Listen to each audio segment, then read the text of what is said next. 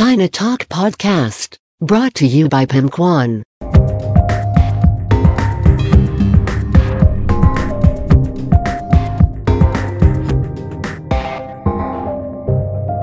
Catch up with the world. Catch up with China with China Talk Podcast.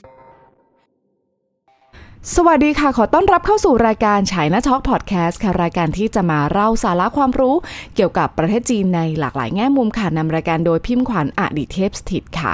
กลับมาเจอกันอีกครั้งแล้วนะคะ ใน EP ที่ 39 ค่ะของมหากาบซีรีส์เรื่องภูมิทัศน์โลกอินเทอร์เน็ต แล้วก็ยักษ์ใหญ่ในวงการดิจิทัลของประเทศจีนนะคะ ก็ยังคงอยู่ในยุคที่ 3 นะคะ ในช่วงปี 2009ถึง2015 ก็เป็นเวลาที่ยาวนานนิดนึงนะคะมีหลายเรื่องราวเกิดขึ้นนะคะ แต่ว่าครั้งนี้ก็จะเป็นตอนใหม่ของของบริษัทใหม่นะคะ แต่ว่าก็ไม่ได้ใหม่นัก เพราะว่าเราเคยเล่าเรื่องเขาไปแล้วนะคะ เป็นเรื่องราวที่ต่อเนื่องจากยุคที่2นะคะของบริษัทที่อาจจะไม่คนไทยนะคะจะไม่คุ้นหูนักนะคะแต่ว่าในประเทศจีนแล้วเนี่ยก็ถือว่าเป็นบริษัทหนึ่งที่มีความสำคัญมาก ๆ เลย แล้วก็ไม่มีใครไม่รู้จักด้วยนะคะในประเทศจีนนั่นก็คือบริษัทฉีหูซาลิ่วหลิงเทคโนโลยีนะคะก็ซาลิ่วหลิงนะคะก็คือ 360นะคะหรือว่าจะ พูดพูดได้ว่าฉีหู 360 นะคะเอ่อถ้าเกิดในปัจจุบันนะคะ ticker ที่เขาใช้เนี่ยก็คือจะเขา list อยู่ในตลาดเซี่ยงไฮ้นะคะ 601360 นะคะก็ไปเช็คต่อกันได้นะคะ แต่ว่าเรื่องราวที่เราจะเล่าเนี่ยก็ เขาก็จะเป็นยังไงเดี๋ยวมาติดตามกันใน EP นี้นะคะ ก็เป็นชีหูซาลิวหลิงเนี่ยเป็นบริษัท Internet Security นะคะ หรือว่าเป็นธุรกิจที่เกี่ยวข้องกับความปลอดภัยบนโลกออนไลน์นะคะ ที่ใหญ่ที่สุดในประเทศจีนนะคะ ก่อตั้งโดยนายโจวหงอีนะคะ เมื่อเดือนมิถุนายนปี 2005 ที่กรุงปักกิ่งนะคะ จริงๆแล้วนะคะ ต้องบอกเลยว่านายโจวก็เป็นหนึ่งใน Internet pioneer นะคะหรือว่าเป็นผู้บุกเบิกด้านอินเทอร์เน็ตสำคัญคนต้นๆของจีนเลยก็ว่าได้นะคะก็เป็นอยู่ในช่วงยุคแรกที่เราเล่ากันมาต่อเนื่องเลยนะคะแต่ว่าไม่ได้มีไม่ได้ปังว่าไงไม่ได้ปังนะมาปังในยุคที่2นะคะนั่นก็คือเมื่อเขาก่อตั้งฉีหู 360 นะคะพัฒนาเป็นบริษัทพัฒนาโปรแกรมซอฟต์แวร์แอนตี้ไวรัสนะคะหรือว่า anti-malware นั่นเองนะคะ เหตุผลนะคะที่เขา สร้างตรงนี้ขึ้นมานะคะ เพราะเขาเล็งเห็นว่านี่คือ blue market หรือว่า blue ocean ตลาดน่านน้ำสีครามอย่างแท้จริงเลยนะคะ เป็นธุรกิจที่ประเทศจีนต้องการมาก ๆ แต่ไม่มีผู้ตอบสนองหรือว่าคนให้บริการได้ยังน้อยอยู่นะคะ เมื่อเปรียบเทียบกับธุรกิจอินเทอร์เน็ต ที่บุกเบิกกันนะคะ เยอะกว่าในด้านอื่นๆไม่ว่าจะเป็นโซเชียลมีเดียใช่ไหมคะอีคอมเมิร์ซหรือ Search Engine อะไรแบบนั้นนะคะ รายละเอียดของการก่อตั้งในช่วงต้นเนี่ยจริง ๆ เคยเล่าไปแล้วใน EP ที่ 10 นะคะ ก็สามารถไปย้อนฟังกันได้นะคะว่าชีหู360เนี่ยเขาออกผลิตภัณฑ์อะไรบ้างนะคะ แล้วก็มีรูปแบบธุรกิจการทำการทำธุรกิจก็สร้างกำไรอย่างไรนะ business model เป็นอย่างไรตรงนี้ แต่ว่าสังเกตง่าย ๆเลยนะคะ ผลิตภัณฑ์ของฉีหูเนี่ยนะคะจะมีตัวเลข 360 หรือว่าซันลิ่วหลิงตัวนี้นะคะกำกับ นะคะเช่น 360 Safeguard นะคะก็เป็นผลิตภัณฑ์ Internet Security ตัวแรกที่ป้องกัน user จาก malware นะคะ 360 Secure Browser อะไรแบบนี้เป็นต้นนะคะสำหรับใน EP นี้นะคะก็จะเป็นเรื่องราวในช่วงยุค 2009 ถึง 2015 นะคะว่ามีเหตุการณ์สำคัญสำคัญอะไรบ้างนะคะ รับรองว่าเชื่อจะไม่คุ้นหู แต่ว่ามีความเกี่ยวเนื่องกับยักษ์ใหญ่ตัวอื่น ๆ ที่เราคุ้นหูกันแน่นอนนะคะ ก็อยากให้ลองฟังกันไปนะคะ เอาละค่ะ ใน EP ในยุคแรกนะคะที่จบค้างกันไว้นะคะ ก็คืออธุรกิจหลังจากการก่อตั้งในเดือนมิถุนาปี 2005 นะคะดำเนินงานไปก็ขาดทุนอยู่นะคะแต่ว่าในแง่ของผู้ใช้งานเนี่ยนะคะนับแบบบัญชีเคลื่อนไหวรายเดือนนะคะ ก็เพิ่มขึ้นจาก 17 ล้านบัญชีนะคะในปี 2006 มาสูงถึง 122 ล้านบัญชีในปี 2008นะเติบโตแบบ 600%เลย 6 เท่านะคะในเวลาไม่กี่ปีนะคะ การเติบโตยังก้าวกระโดดในแง่ของผู้ใช้งานนี้นะคะก็บ่งชี้ถึงความสำคัญ แล้วก็ความจำเป็นของผลิตภัณฑ์ดังกล่าวนะคะว่าอีกครั้งนะคะก็ต้องบอกว่าชี้หูเนี่ยเป็นเจ้าแรกๆก็เลยได้เปรียบนะคะ ก็คือเป็น first move advantage ที่ลุยตรงนี้ก่อน ค้นพบเพนพอยต์ก่อน แล้วก็มองไปไกลถึงในเรื่องของ Internet Security ตรงนี้มีความสำคัญต่อ ผลประโยชน์ของประเทศชาติเลยนะคะ ส่งผลให้ในต้นปี 2011 เนี่ยนะคะ ก็มีผู้ใช้งาน MAU นะะขอเรียกว่า MAU หรือว่า monthly active users นะคะ ถึง 339 ล้านบัญชีนะคะ คิดเป็น 85.8% ของ internet users นะคะในประเทศจีนนะคะ อันนี้คือจากข้อมูลผลสำรวจของ iResearch นะคะ ก็ว่าไม่ว่าจะเป็นผลิตภัณฑ์ 360 Safeguard นะคะหรือว่า Security อื่น ๆ ที่พัฒนาโดยฉีหูก็ดีนะคะ เพราะว่าการเล็งเห็นความสำคัญของความปลอดภัยในโลกไซเบอร์ มันเป็นพื้นฐานสำคัญของคนที่เล่น อินเทอร์เน็ตนะคะของพวกใช้งานอินเทอร์เน็ตผ่าน PC ก็ดีนะคะหรือว่าต่อมาก็ต้องผ่านมือถือก็ดีนะคะก็เขาก็ออกผลิตภัณฑ์อย่างรอบด้านเลยนะคะอีกทั้งที่สำคัญเลยนะคือใช้งานฟรีไม่มีค่าใช้จ่ายนะคะทำให้ผู้ใช้งานเนี่ยก็ใช้งานได้อย่างสบายใจหายห่วงนะคะส่งผลให้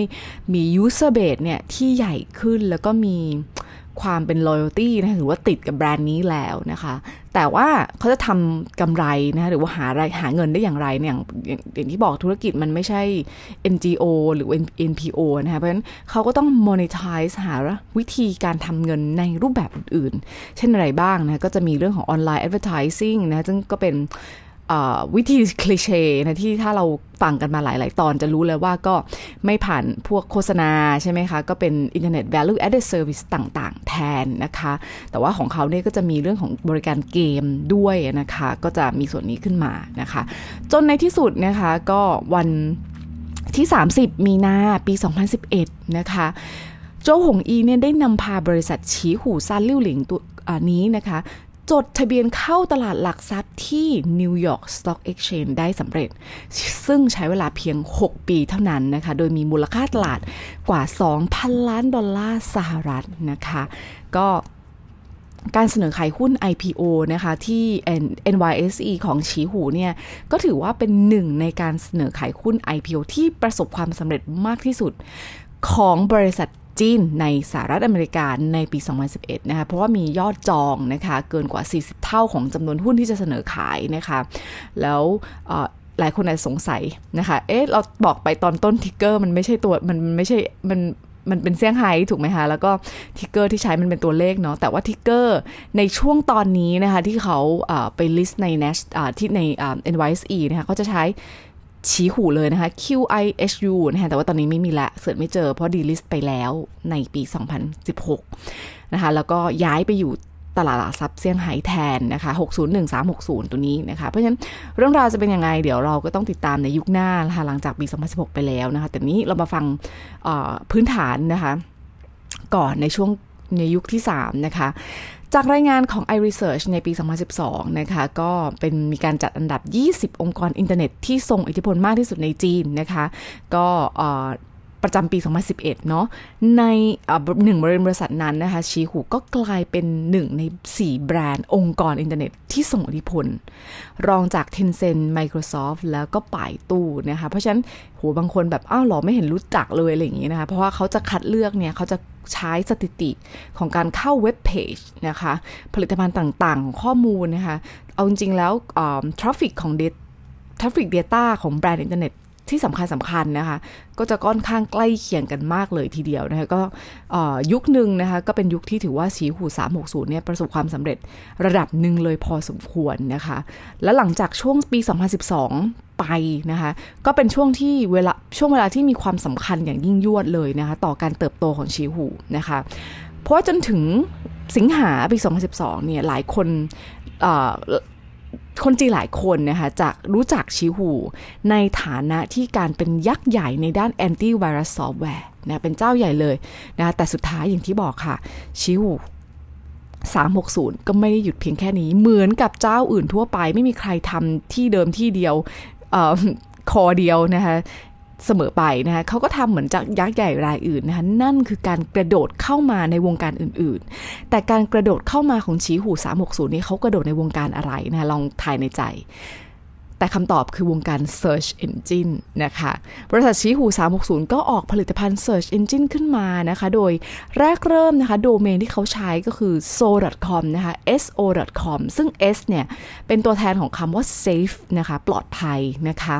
แล้วก็ o นะคะก็เป็นตัวแทนของคำว่า open นะคะ หรือว่าเปิดนะคะ2ปีหลังจากการสร้าง so.com ตัวนี้นะคะ ก็ แต่เอาจริงๆ so ตัวนี้ก็เหมือนกับ so ก็คือเลนเสียงของ search ที่เป็นภาษาจีนนั่นเองนะคะสองปีนะคะ soul.com ตัวนี้นะคะก็ได้รับความนิยมสูงมากเลย เป็นอันดับสองในประเทศจีนในทันที แล้วก็ขยายฐานผู้ใช้ไปอย่างต่อเนื่อง แล้วก็แย่งส่วนแบ่งการตลาดจากป่ายตู้ไปได้นะคะ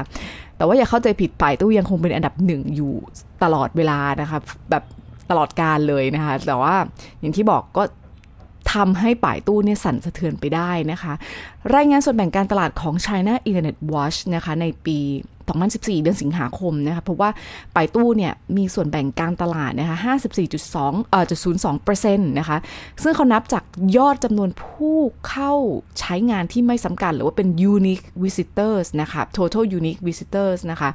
อันดับ 2 ค่ะ ก็ตามมาด้วยฉีหู 28.24%นะคะแล้วก็อันดับ 3 ก็ คือโซโกนะคะที่สร้างโดยโซหูนะคะแล้วก็มีเทนเซน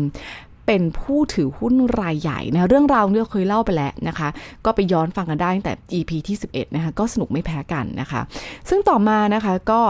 โซ .com เนี่ยก็เปลี่ยนชื่อเป็น how so นะคะหรือว่าก็คือ how คือ how ซึ่งแปลว่าดีนะ so ซึ่งก็เป็นเป็น แปลว่า search นะคะ how so ตรงนี้ก็แปลว่าง่ายต่อการค้นหานะคะ easy to search นั่นเองนะคะ search นะคะภาษาจีนนะคะสอนอีกคำอีกอีกคำหนึ่งนะคะโซ่สัวนะคะโซ่สัวตัวนี้ก็แปลว่า search นะคะ แต่สุดท้ายค่ะเขาก็เปลี่ยนชื่อเป็น 360 search ในปีต่อมานะคะ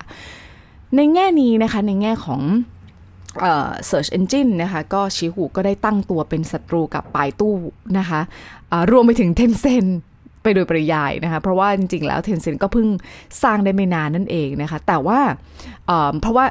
ไม่ใช่ Tencent เพิ่งสร้างได้ไม่นาน เพราะว่าชิหูเพิ่งสร้างได้ไม่นานนะคะ ก็เป็นช่วงเวลาเดียวกันกับที่เทนเซ็นพยายามที่จะมาซื้อนะคะโซโกไปนะแต่โซโกเนี่ยต้องบอกเลยว่าเขาก่อตั้งไปตั้งแต่ปี 2004 นะคะแล้วนะคะก็สามหกศูนย์เนี่ยโอ้โหก็แป๊บเดียวก็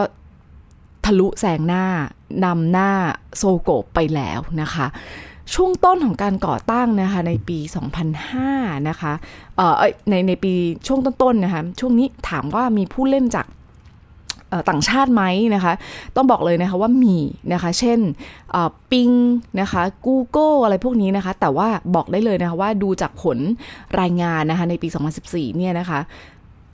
สองเจ้ารวมกัน ซึ่งเขาเป็นยักษ์ใหญ่ระดับโลก แต่ว่าพอมารวมกันในจีนเนี่ย ถือ Market Share เพียงแค่ 1.29%เท่านั้นนะคะ ช่วงต้นของการก่อตั้งปี 2005 นะคะ รวมรวมมาถึงปี 2013 เนี่ยต้องบอกเลยว่าชิหูเนี่ยนะคะ ก็ได้ระดมทุนได้รับการระดมทุนเนี่ยนะคะจาก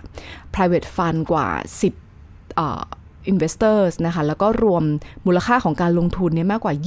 25 ล้านดอลลาร์สหรัฐนะคะแล้วก็ยังมีการระดมทุนเกือบ 500 ล้านดอลลาร์สหรัฐผ่านการออกบอลนะคะหรือว่าตราสารหนี้นะคะในช่วงเดือนธันวาคมปี 2013 ด้วยนะคะเพราะว่าปี 2013 เนี่ยก็ถือว่าเป็นปีที่มีความสำคัญอย่างยิ่งยวดเลยนะคะฉีหูก็ได้ออกผลิตภัณฑ์นะ launch สำหรับตลาด Android สมาร์ทโฟนนะคะ เช่น 360 Mobile Security นะคะ ในช่วงกลางปี 2013 นะคะ แล้วก็มีข่าวด้วยนะคะ อย่างที่บอกนะ เมื่อกี้ หลุดไปบอกว่า เอ๊มีอะไรกับเทนเซนใช่ไหม เพราะว่าปลายเดือนกรกฎาเนี่ยนะคะ ปี 2 ปีปี 2013 เนี่ยชี้หูได้มีการพูดคุยมีข่าวนะ ว่าจะแอคควายโซโกของโซหูมานะคะ ประมาณ 1,400 ล้านดอลลาร์ แต่ว่าแน่นอนเดียวนี้ไม่สำเร็จนะคะ เพราะคนที่ได้ไปก็คือเทนเซนนั่นเองนะคะ ก็เมื่อคิดที่จะไปทะเลาะกับทั้งเทนเซนหรือทั้งป่ายตู้ก็คงไม่ดีถูกไหมคะ การหา พันธมิตรนะคะไอแลนด์นะคะในทางธุรกิจเป็นเรื่องที่สำคัญมาก ๆ นะคะ ในประเทศจีนหรือว่าในหลากหลายประเทศเนี่ยเอาง่าย ๆ แต่ว่า เราลองฟังมาหลาย EP แล้วเราจะรู้ว่าตั้งตัวเป็นศัตรูไม่ไม่ดีนะคะ แต่ว่าเพราะฉะนั้นเนี่ยเราก็ต้อง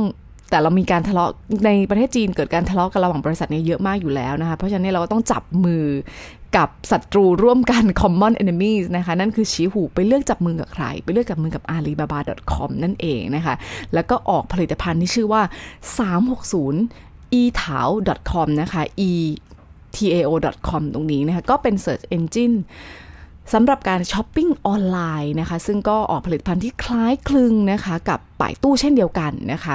ความสัมพันธ์ใหม่ระหว่างฉีหูกับอาลีบาบาเนี่ยนะคะ ก็ถือว่าเป็นเรื่องที่คู่ควรกับการจดจำเพราะว่าอาลีบาบาเนี่ยเขาครองตลาดอีคอมเมิร์ซที่ใหญ่ที่สุดในจีนถูกไหมคะ อันนี้คือไม่มีใครสงสัยอยู่แล้วนะคะ ผ่านเท้าเปล่านะคะที่เป็น C2C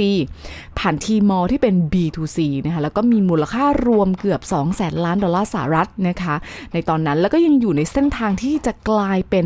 บริษัทออนไลน์ค้าปลีกที่ใหญ่ที่สุดในโลกด้วย้วยค่ะ ดังนั้นนะคะการเปิดตัว 360 e t a c o m ตัวนี้นะคะ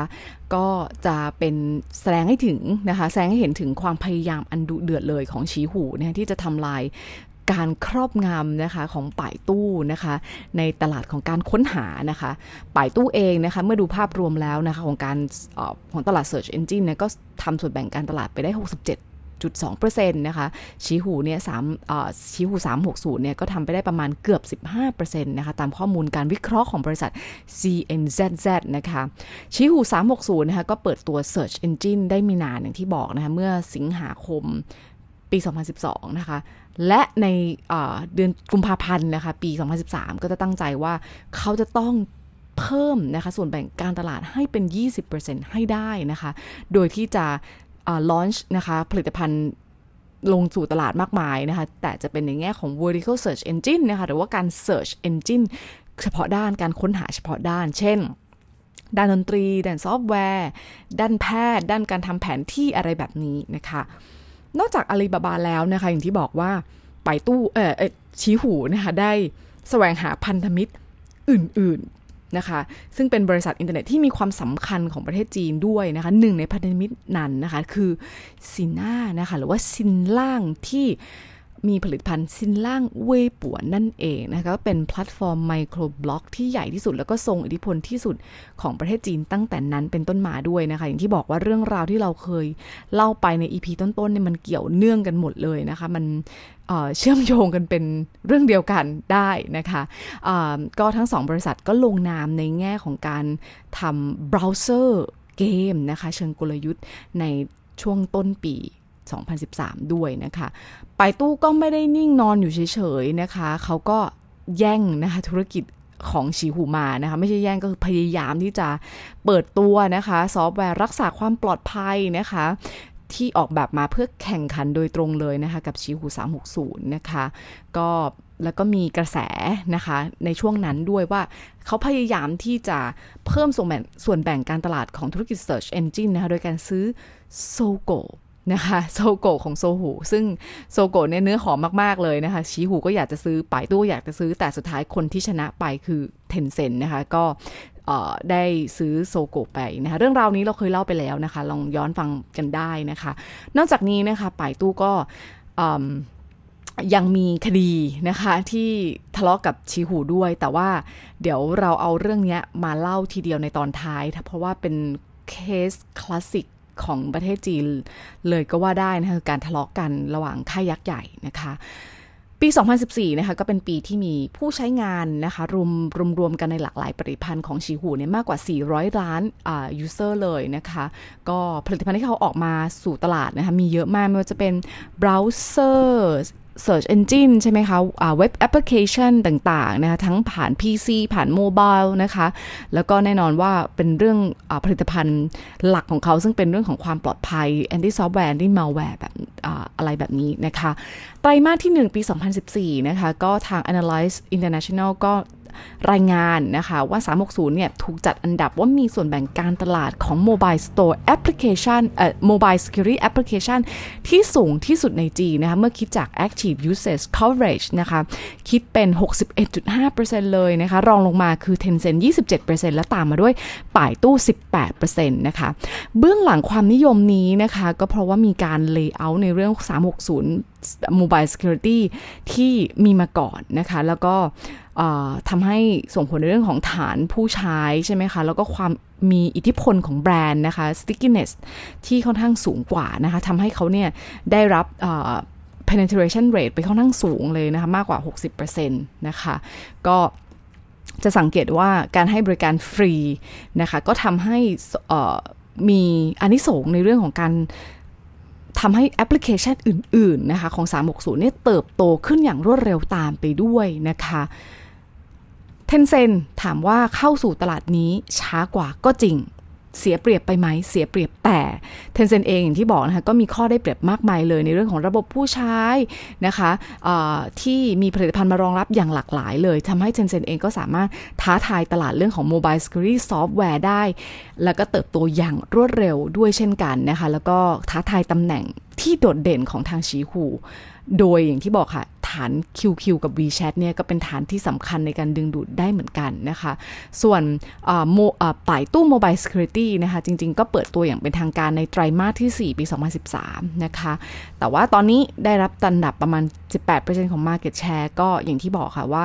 อันนี้ซึ่งคือมาช้าแต่มานะ แล้วก็มาได้ดีนะคะอันนี้ซึ่งส่วนใหญ่ก็มาจากผลของการนวัตกรรมในการวางโปรดักต์ positioning นะคะแล้วก็ทำแล้วก็มีฟังก์ชันต่างๆ ที่ที่ที่ถือว่าตอบตอบโจทย์นะคะ เช่น เรื่องของการเสนอโหมดป้องกันการชาร์จนะคะ แล้วก็ประหยัดพลังงานนะคะ เปิดตัวฟังก์ชันที่สามารถชำระเงินผ่านมือถืออะไรต่างๆ ตรงนี้ได้นะคะ ป้องกันในรูปแบบเขาเรียกว่าเพิ่มรูปแบบในการป้องกันทรัพย์สินแบบนี้นะคะ ก็ทาง Analyze International นะคะก็เชื่อว่า 360 เทนเซนป่ายตู้ก็ยังครองคงตลาดแบบนี้ในในระยะเวลาช่วงหนึ่งต่อไปนะคะแต่ว่าช่องว่างระหว่างของ 3 ฝ่ายนี้จะค่อยๆ ลดลงในอนาคตนะคะด้วยเหตุผลว่าเรื่องของ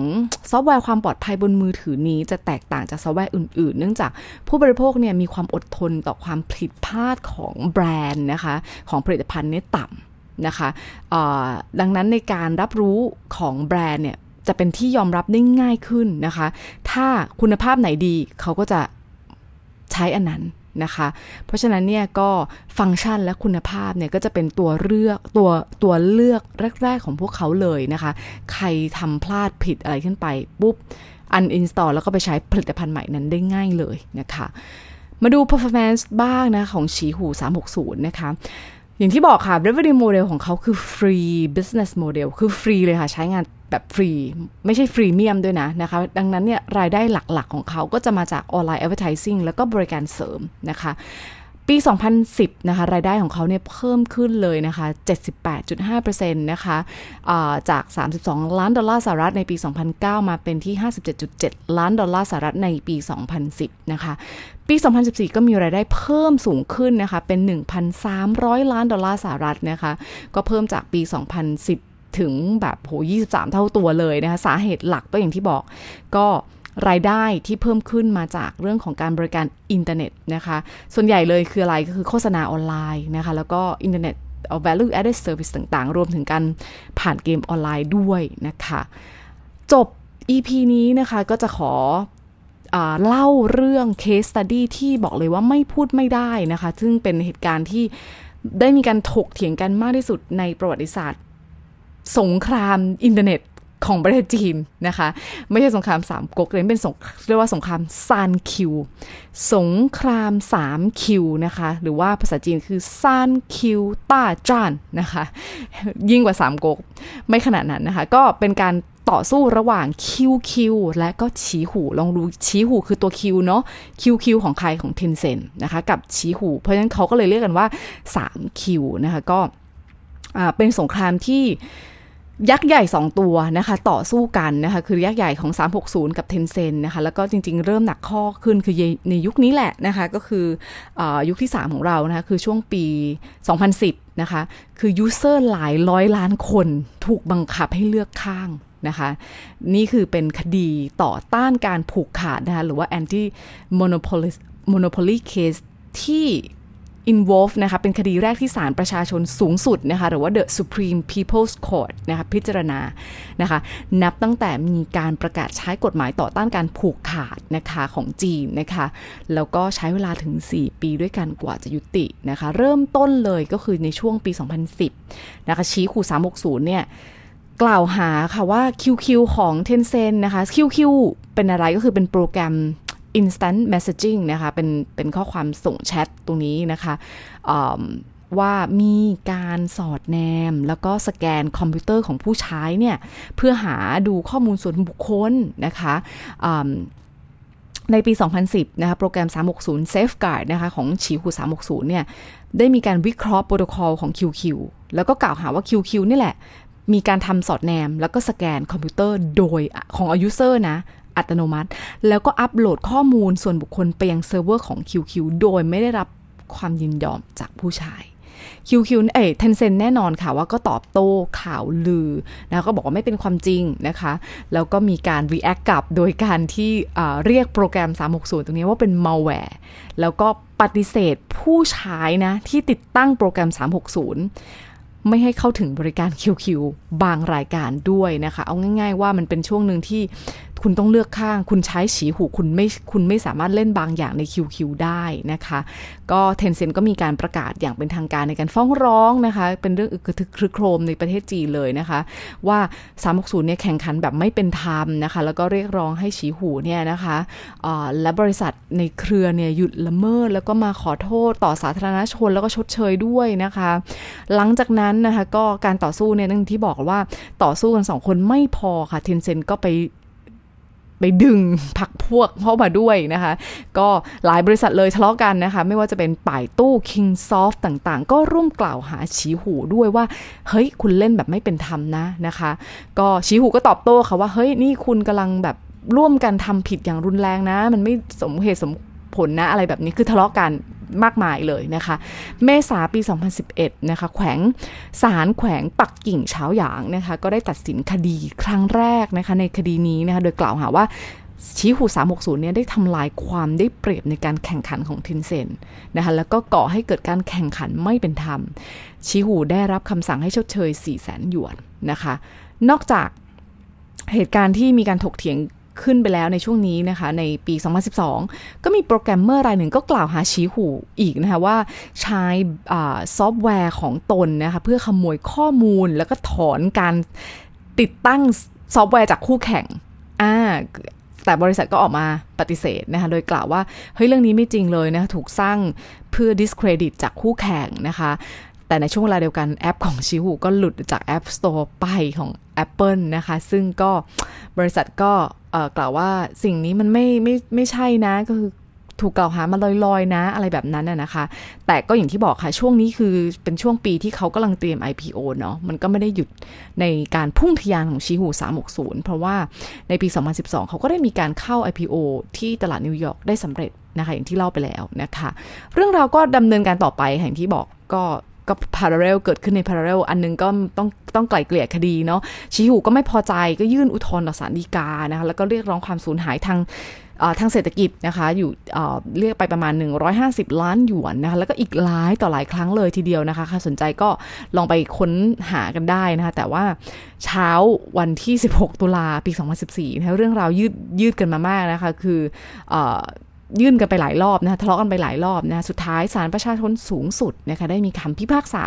ถึงที่สุดในกรณีของกรณีการผูกขาดของชีหู 360 กับเทนเซนตัดสินว่า QQ ของ Tencent ไม่มีตำแหน่งการผูกขาดทางการตลาดที่โดดเด่น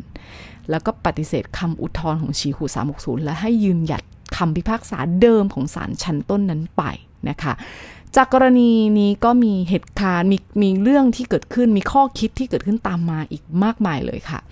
หลายคนก็ให้ให้ให้ความเห็นนะก็สรุปให้ฟังว่าจริง ๆ เหตุการณ์นี้ก็เป็นเรื่องธรรมดามาก ๆ ที่เกิดขึ้นในประเทศจีนนะไม่ใช่แค่ยุคไม่ใช่เรื่องอินเทอร์เน็ตนะยังมีอีกหลายวงการเลยนะคะ แล้วก็มันเป็นถามว่าเป็นเรื่องธรรมดาไหมเพราะว่ามันเป็นเรื่องของเป็นยุคของการผลิตที่มากไปนะคะ องค์กรต่างๆ ก็แสวงหาผลกำไรแล้วก็อยากที่จะ ครองตลาดให้มากขึ้นนะคะ ก็แล้วผ่านการแข่งขันอย่างที่บอกคือมันเป็นเรื่องแข่งขันกันแบบเข้าขาดบาตายเลยแข่งขันกันแบบสุดๆนะคะ แต่ว่าแทนที่จะมาที่จะมาเน้นในเรื่องของการปรับปรุงเทคโนโลยีเทคโนโลยีหลัก แล้วก็วัฒนธรรมองค์กรของตนเองนะคะ กลับไปเล่นอะไรที่มันเป็นแบบนี้นะคะ เพราะฉะนั้นก็เป็นสัญญาณที่บ่งชี้ให้เห็นว่าก็ยังไม่บรรลุนิติภาวะมากนะคะ ก็มีฝั่งคอมเมนต์ว่าบริษัทจีนควรจะเรียนรู้ของ การเคารพคู่แข่ง แล้วก็เรียนรู้ที่จะพัฒนากลยุทธ์นะคะะแล้วก็แข่งขันแบบผสมผสานไปกับการกับความร่วมมือ นะคะ ตรงนี้ด้วยนะคะ จากเหตุการณ์นี้นะคะต้องบอกเลยว่าภาพลักษณ์ขององค์กรทั้งสองฝ่ายเลยแหละ ไม่ใช่แค่ทั้งฉีหูคือฉีหูแพ้ แต่ฉีหูเนี่ยได้รับความสูญเสียอย่างหนักมากนะคะสูญเสียผู้ใช้บางส่วนนะคะ ก็อย่างที่บอกไม่ว่า Tencent ก็จะมีผลิตภัณฑ์มากมายก็ตาม แต่ว่าก็เสียหายระดับหนึ่งนะคะ แต่สงครามนี้ทำให้ Tencent ได้เรียนรู้นะคะ ถึงการคุกคามครั้งสำคัญของบริษัทตัวเองนะคะ นอกจากนี้ก็การแผ่ขยายของเรื่องในยุคนี้มันจะเป็นเรื่องสมาร์ทโฟนก็เกิดขึ้นโซเชียลมีเดียก็เกิดขึ้นด้วยนะคะทำให้ Tencent นะคะ เรียนรู้จากการเป็นบริษัทแค่มี product ไม่ได้แล้ว เขาจะต้องก้าวสู่ความเป็นแพลตฟอร์มค่ะ นี่คือเบื้องหลังหนึ่งในเบื้องหลังนะ ว่าทำไมถึง Tencent ถึงได้เติบโต แล้วก็สร้างแบบนี้ขึ้นมานะคะ แต่ยิ่งไปกว่านั้นเขาต้องเป็น Open Platform นั่นเองทำให้จะเห็นมากขึ้นของการเปลี่ยนแปลงของ Tencent ในยุคหน้านั่นเองนะคะ โอเคค่ะ ต่อมายังไม่จบนะสงครามยังไม่จบนะคะ นอกจากเทนเซ็นแล้วชี้หูยังทะเลาะกับคนอื่นอีกนะคะ ก็ทะเลาะกับป่ายตู้นั่นแหละนะคะ ก็ก็อย่างที่บอกเราเรารู้กันว่าชี้หูพยายามแย่งส่วนแบ่งการตลาดในเรื่อง Search Engine ของป่ายตู้ไปป่ายตู้ก็มีการฟ้องร้องนะคะ ในเรื่องของชี้หูในเรื่องของการแข่งขันที่ไม่เป็นธรรม แล้วก็ขอเงินชดเชย 650,000 หยวนจากชี้หูนะคะ ไปตู้อ้างยังไงนะคะ ไปตู้ก็อ้างว่านะคะ ในหน้า บุ๊กมาร์กนะคะของเบราว์เซอร์นะคะหากผู้ใช้ใช้ Search Engine ของป่ายตู้ คลิกที่ข้อความค้นหายอดนิยมแบบ pop-up นะที่ปรากฏในแถบค้นหานะคะ พวกเขาจะถูกเปลี่ยนเส้นทางไปยังผลลัพธ์ของหน้าฉีหูแทนที่จะเป็นป่ายตู้ ก็ถือว่าเป็นกลยุทธ์ที่ ไม่ค่อยดีนักเนาะในการกระตุ้นยอดคลิกบนโพโทนะคะ แล้วก็ทำให้ได้ดาวน์โหลดซอฟต์แวร์ฟรีของฉีหูนะคะ เพราะว่ามันเป็นช่วงที่เปิดตัวบริษัทเอ่อ Search Engine ด้วยนะคะ เป้าหมายของเขาคือเข้าถึงเจาะตลาด 40%นะคะภายในปี 2015 นะคะ ต้องบอกว่าคดีนี้ก็ยังอยู่ในขั้นตอนเอ่อช่วงนั้นนะคะ ก็คืออยู่ในขั้นตอนของการพิจารณาเบื้องต้น แต่ว่าถามว่าก็ควรค่ากับการเรียนรู้นะว่าฉีหูก็ถือว่ามีประวัติศาสตร์ที่ไม่ดีในศาลของจีน แพ้ไปให้กับหลายรอบ แล้วก็แพ้กับป่ายตู้ด้วยนะ แล้วก็เสียเงินชดเชยค่าในค่าเสียหาย แล้วก็ต้องออกมาขอโทษสาธารณะด้วยเช่นกันนะคะ โอเคค่ะ ก่อนจบ EP ของชีหูก็เช่นเคยค่ะ ก็จะฝากข้อคิดนะคะ เป็นสำนวนภาษาจีนให้ฟังนะคะ แต่ว่าอันนี้ก็ไม่ใช่สำนวนอะไรหรอกนะคะ ก็จะเป็นเรื่องราวเป็น key takeaway ที่เราจะได้เรียนจากเคสของชีหูนะคะ คือ竞争并不是非要你死我活而是可以双赢的双方应该在技术创新服务质量上多下功夫 提高自己竞争能力นะคะก็คือ competition is not a matter of life and death but is a win-win situation Both parties need to make more efforts in technological innovation and service quality to improve the competitiveness นะคะ แน่นอนเลยว่าการแข่งขันมันไม่ใช่เรื่องที่แบบว่าคุณจะต้องตายฉันต้องรอดนะนะคะ หรือว่าคุณต้องแพ้ฉันต้องชนะนะ มันเป็นเรื่องของ win-win situation นะคะ คือสองฝ่ายควรจะเคารพกันให้มากขึ้นนะคะ และอีกอย่างหนึ่งควรจะใช้เวลาไปกับเรื่องนวัตกรรมทางเทคโนโลยี และก็คุณภาพของบริการเพื่อปรับปรุงความสามารถในการแข่งขันมากกว่านะคะต้องขอขอบคุณมาก ๆ นะคะสำหรับการติดตามรับฟังเนื้อหาสาระนะคะ หากชอบอะไรแบบนี้นะคะ รบกวนนะคะ ช่วยกด subscribe นะคะ หรือว่ากด follow กดแชร์กดคอมเมนต์มาเพื่อให้กำลังใจในการผลิตเนื้อหาข่าวสารแบบนี้ด้วยนะคะ เพราะว่าเรื่องเมืองจีนจะไม่ใช่เรื่องไกลตัวอีกต่อไป สามารถรับฟัง China Talk Podcast ได้ที่ Apple Podcast Spotify Podbean Castbox b l o g d i t นะคะแล้วก็เพจ China Talk with พิมขวัญใน Facebook นะคะแล้วก็ในล่าสุดเลยนะคะ คือแพลตฟอร์มหนังสือเสียง Storytel ได้แล้วนะคะสำหรับวันนี้ สวัสดีค่ะ